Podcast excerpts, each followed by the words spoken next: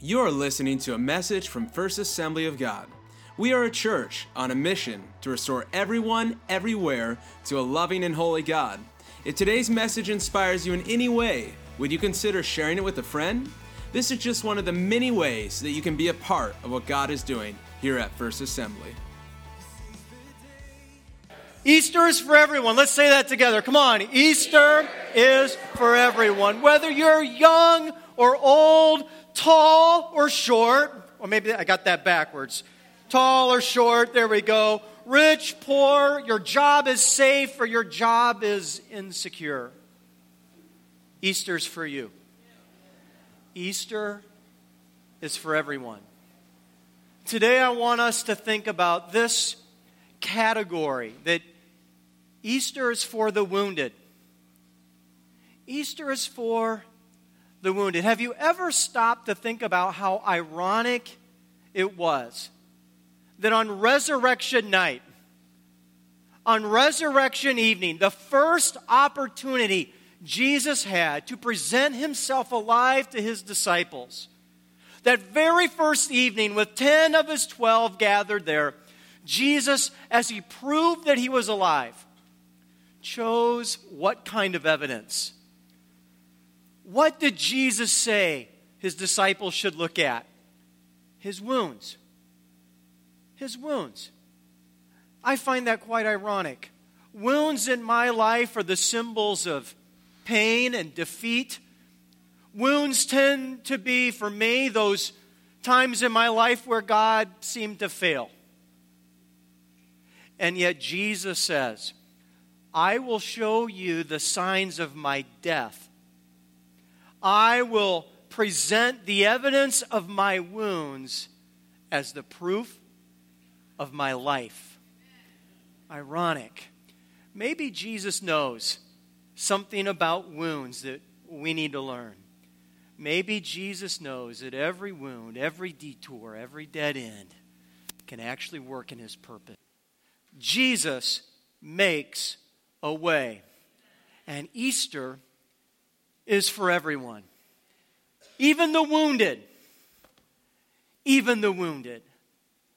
How ironic is it that on the night Jesus first presented himself to his disciples, the night that Jesus first demonstrated that he was really alive, of all the things he could have said, of all the evidences he could have provided, Jesus chose to reveal his wounds. Why would Jesus take these symbols of pain and defeat and use them as proof of his life? We're all familiar with wounds. We are all familiar with scars. I grew up on a small farm in, in Iowa, and being a farm kid, you get used to wounds real fast. I had stitches three times before I left elementary school. It was a normal routine in our small little farm town. Here comes that Joel kid. Hold him down and stitch him up again. Motorcycle accidents, three wheeler accidents. How many of you remember three wheelers before they banned them because they broke legs on kids like me? And I did that too. There was hardly a tree on our farm that I didn't fall out of barn loft that I didn't fall through. Scars, wounds, stitches, been there, done that. But it's not really those physical wounds of childhood that scar us the most deeply. It's the wounds of adulthood.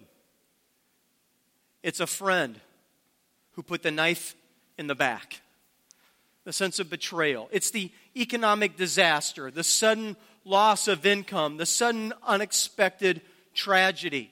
It's death, it's disease, it's cancer. Been there, done that.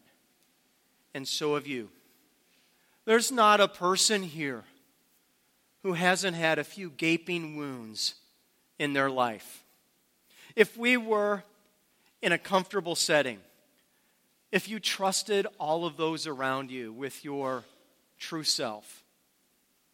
We could take the next hour, couple of hours, and exchange story after story of wounds. some wounds from family, those homes we were born into that God meant to provide safety that actually provided some of the deepest wounds. We could share stories of betrayal and hurt and loss, the funeral services with loved ones, the vows that were made and then broken. We've all suffered the wounds and we all hide them. We would rather not expose every wound in our life. We cover them up. We put makeup over those scars. But Jesus chose to take those things that we most hide, those things that show the obvious pains and failures of life. Jesus said, Look at my wounds. Why? What did Jesus know about wounds that maybe we need to consider?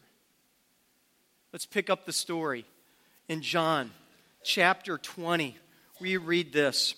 That Sunday evening, the disciples were meeting behind locked doors because they were afraid of the Jewish leaders, and they should have been afraid. They were suspects number 1 through 10 or 11. For those of you who are new to the faith, those of you who may be joining family on an Easter Sunday, we welcome you. Let me help you catch up with the story because we're entering the story right at the climax. I mean, you've missed almost the whole movie, so can you give me a second to let you catch up because this is a pivotal moment in human history. In fact, you could take this fulcrum, this point in human history, and this is where it all pivots, where it all changes. Let's rewind the story. Let's take the entire human, human race, let's take the earth, let's take our galaxy, let's take the universe, back it all up to in the beginning, God. From one point comes one person God. And it all began. Fast forward, and here's humanity lost and alienated from God.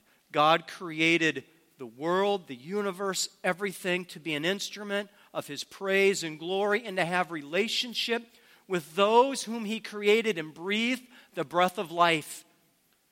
Humans, us. And yet we abandon God, betray Him, break covenant with Him, and God provides a way back. Took a long time, thousands of years, as God slowly unfolds his story for us. He provides the law for us, not to save us, but to remind us how much we break it.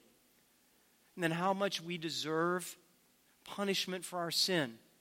The Bible says all of us have sinned. All of us have failed God.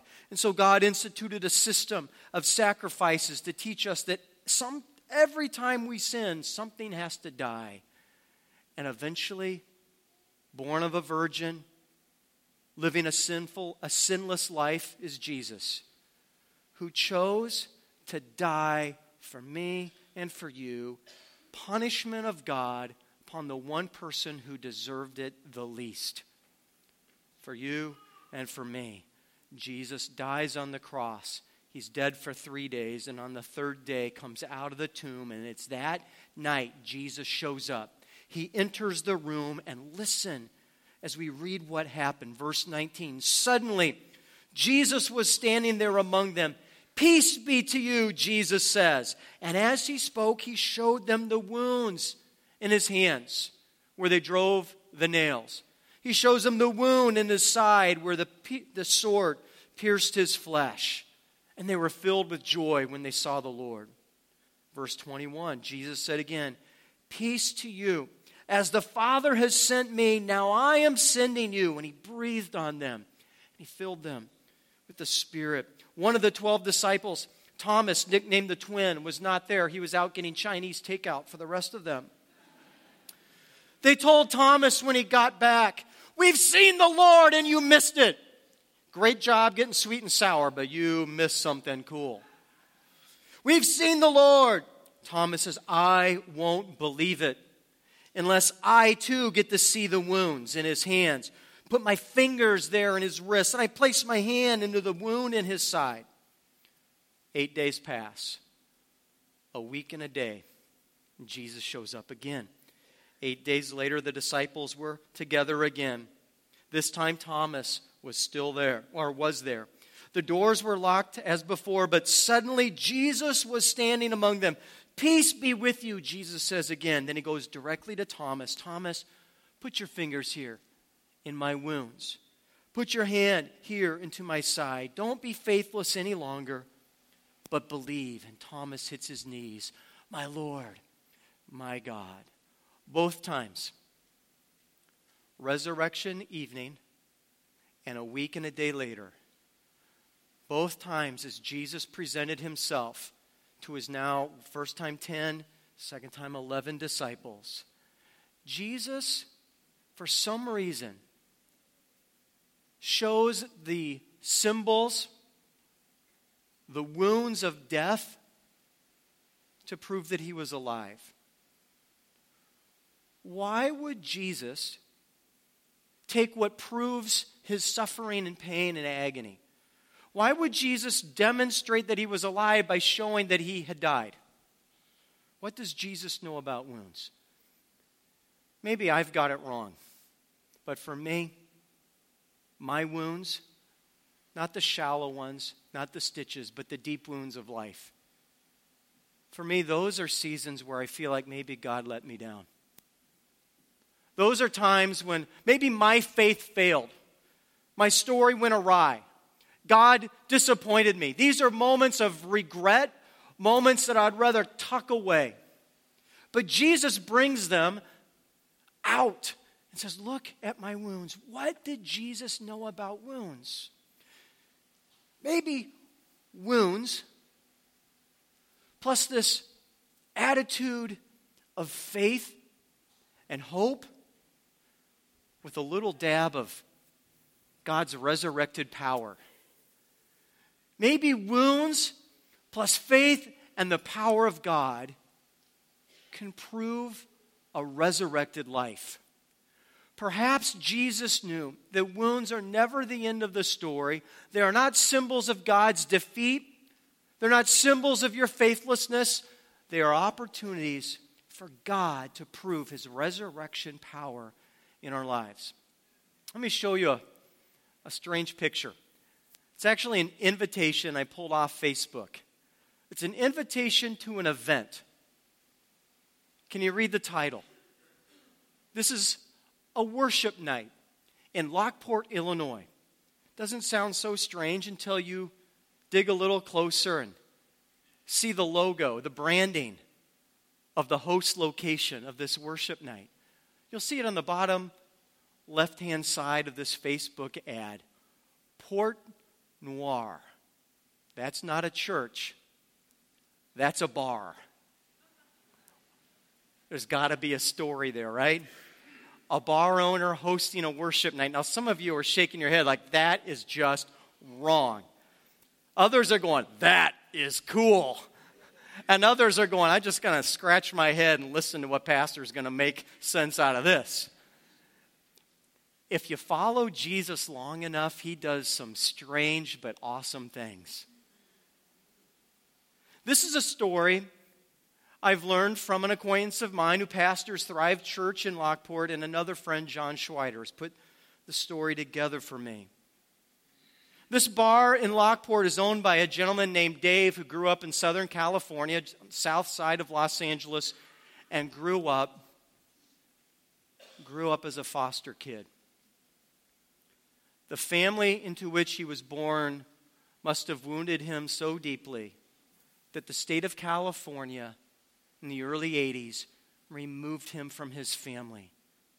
Those are wounds I've not experienced. That's a history I can, actually, I don't really want to imagine. Dave grew up tough, grew up scarred, grew up wounded.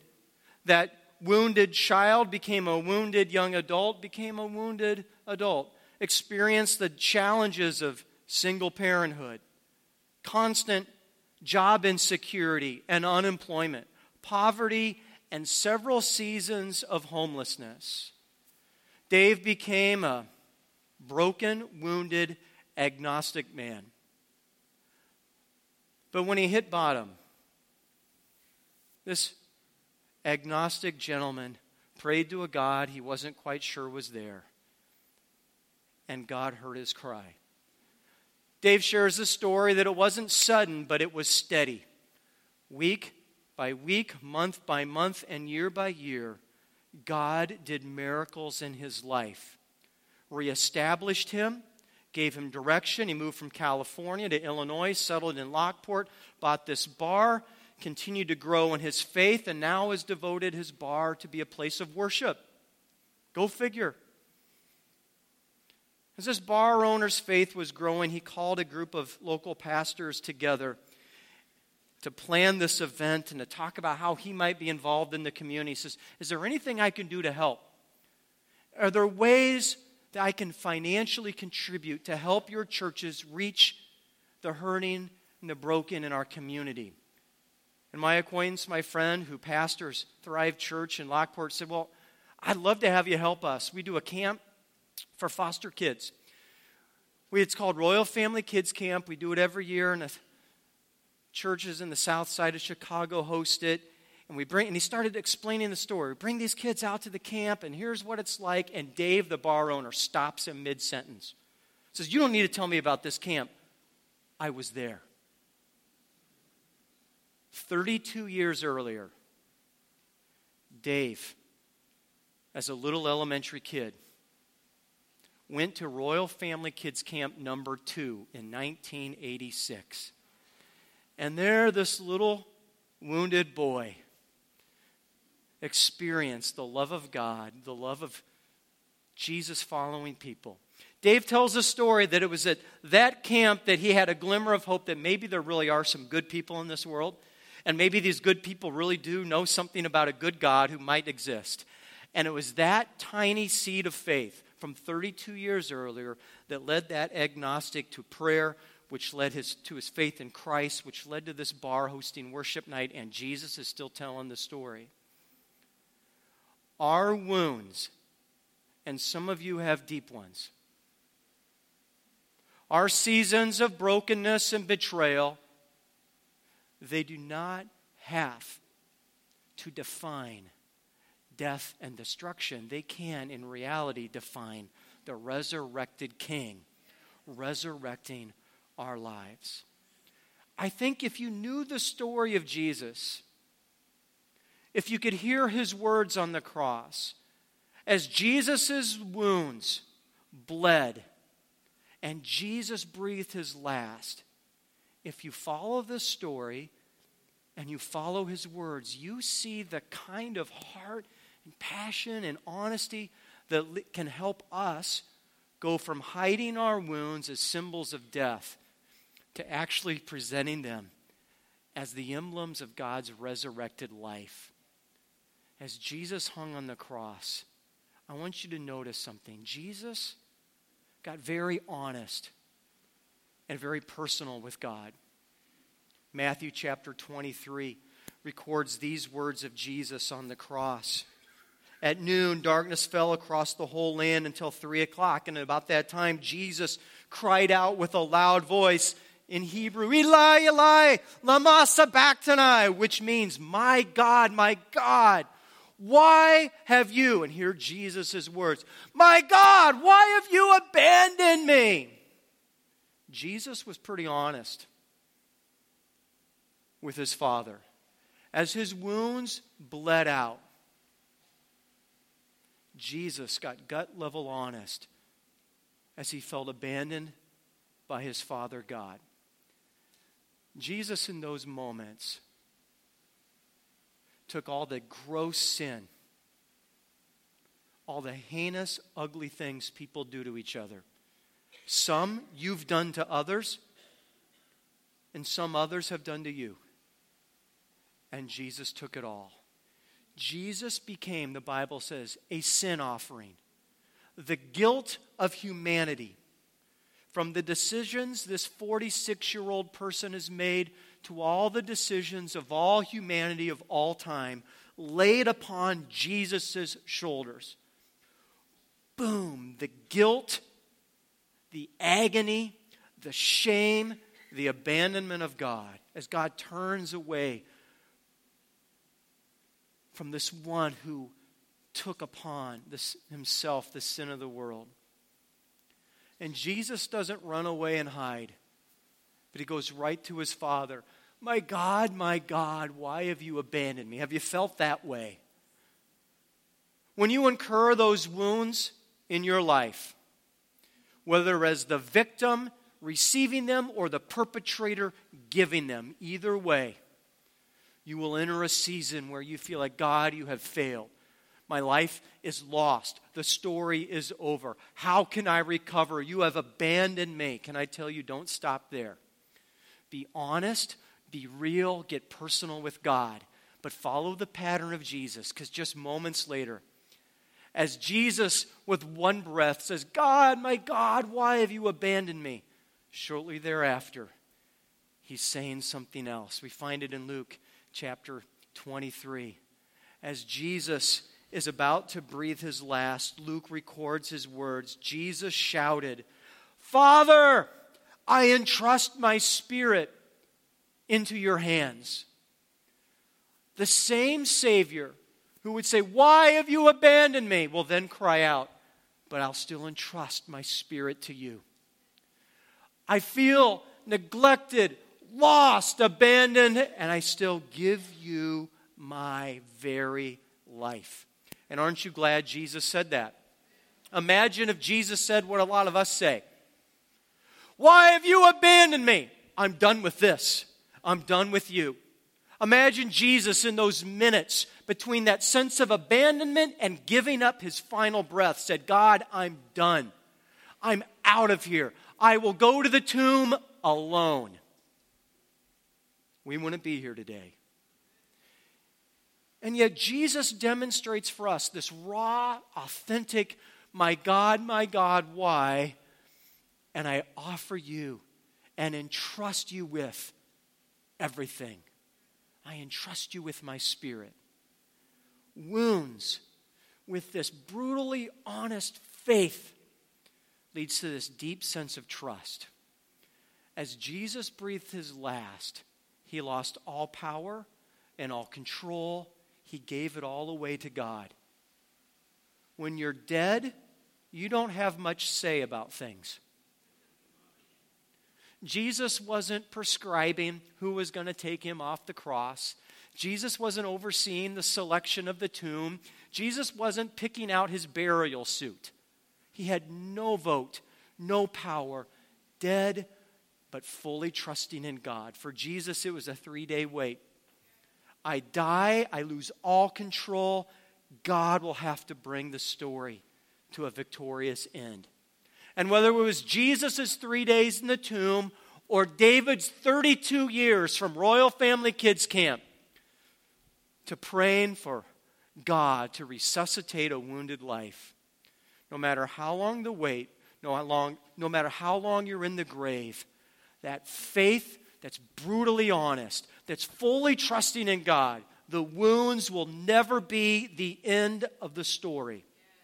In fact, while the world will hide their wounds, tuck them away, cover them up with makeup, and hope no one sees the scars of my past.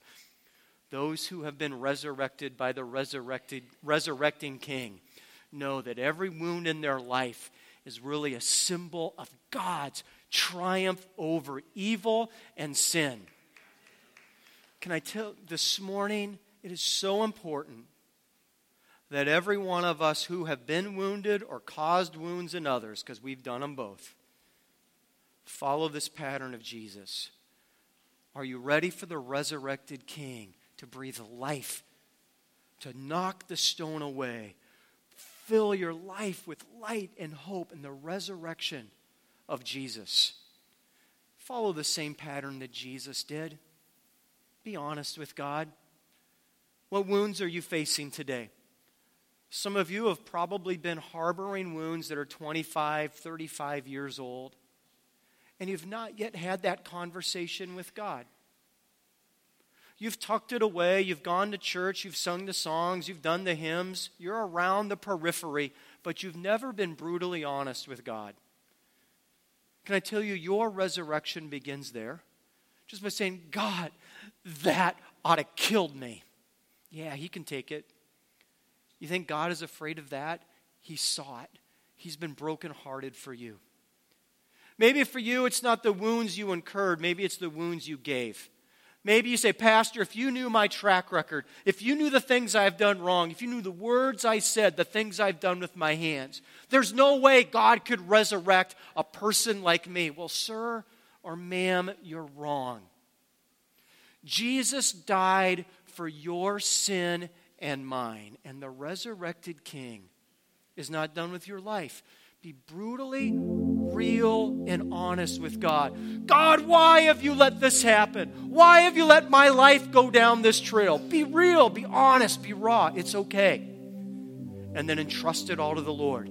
God, you have got to take my spirit into your hands. I entrust my life to you. Jesus said this I am the resurrection and the life.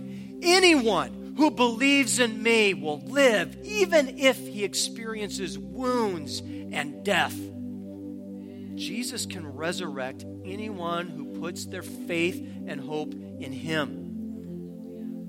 Trust in him. Belief isn't some tip of the hat, some kind of offering you put in a bucket once or twice a year. That's not what Jesus is asking. Jesus is asking to entrust your full self your past, your present, your future, your decisions, your will, your desires, your wants, your identity, your hopes, your dreams, your future. Put it all there. Put it all there. Put yourself on the cross. Say, I have no power over anything. I give it all to you. That's exactly what Jesus said to do. Jesus said in Luke, I think chapter 9, if anyone would come after me, if anyone wants to follow me, if anyone wants to follow my pattern of life, let that person take up their cross, that symbol of woundedness and death, and trust me enough to follow me. Are you there today? Are you there today? Some of you have that heaviness right now where you know there's some wounds you've inflicted, some wounds you've incurred that you have not yet been honest with God about.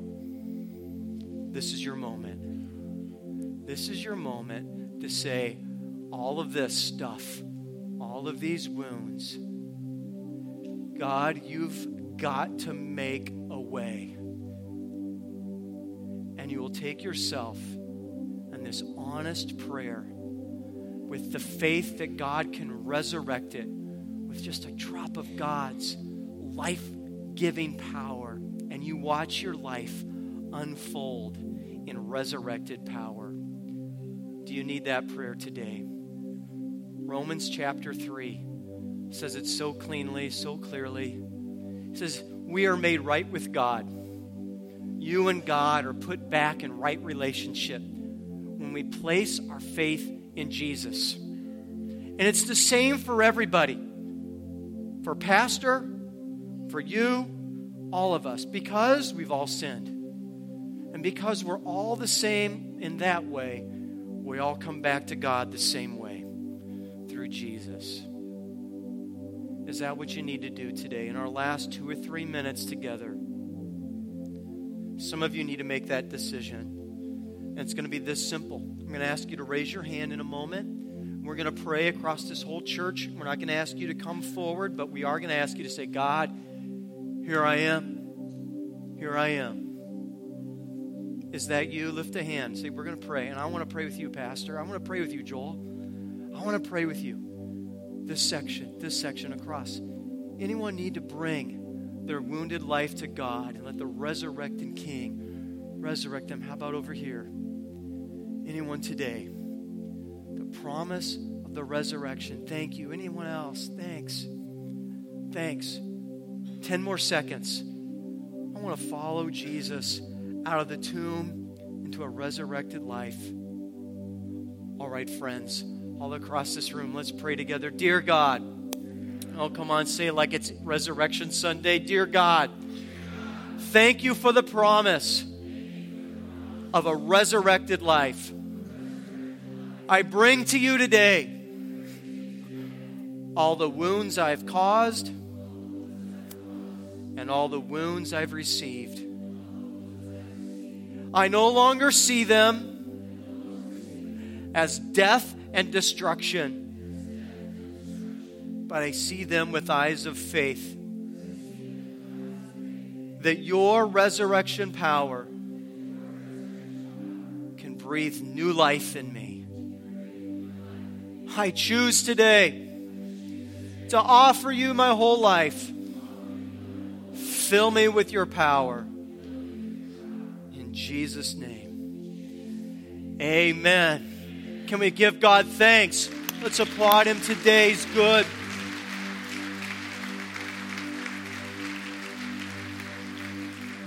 This week, this week, you'll have opportunity.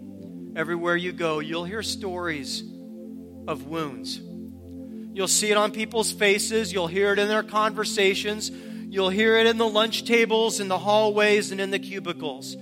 Jesus has called us to restore everybody, everywhere, to a loving and holy God. And I pray that the same Holy Spirit that Jesus breathed into the lives of his disciples would empower you to share the story of a resurrected king whose wounds didn't define his death, but whose wounds were the trophies of the triumph of a risen Savior.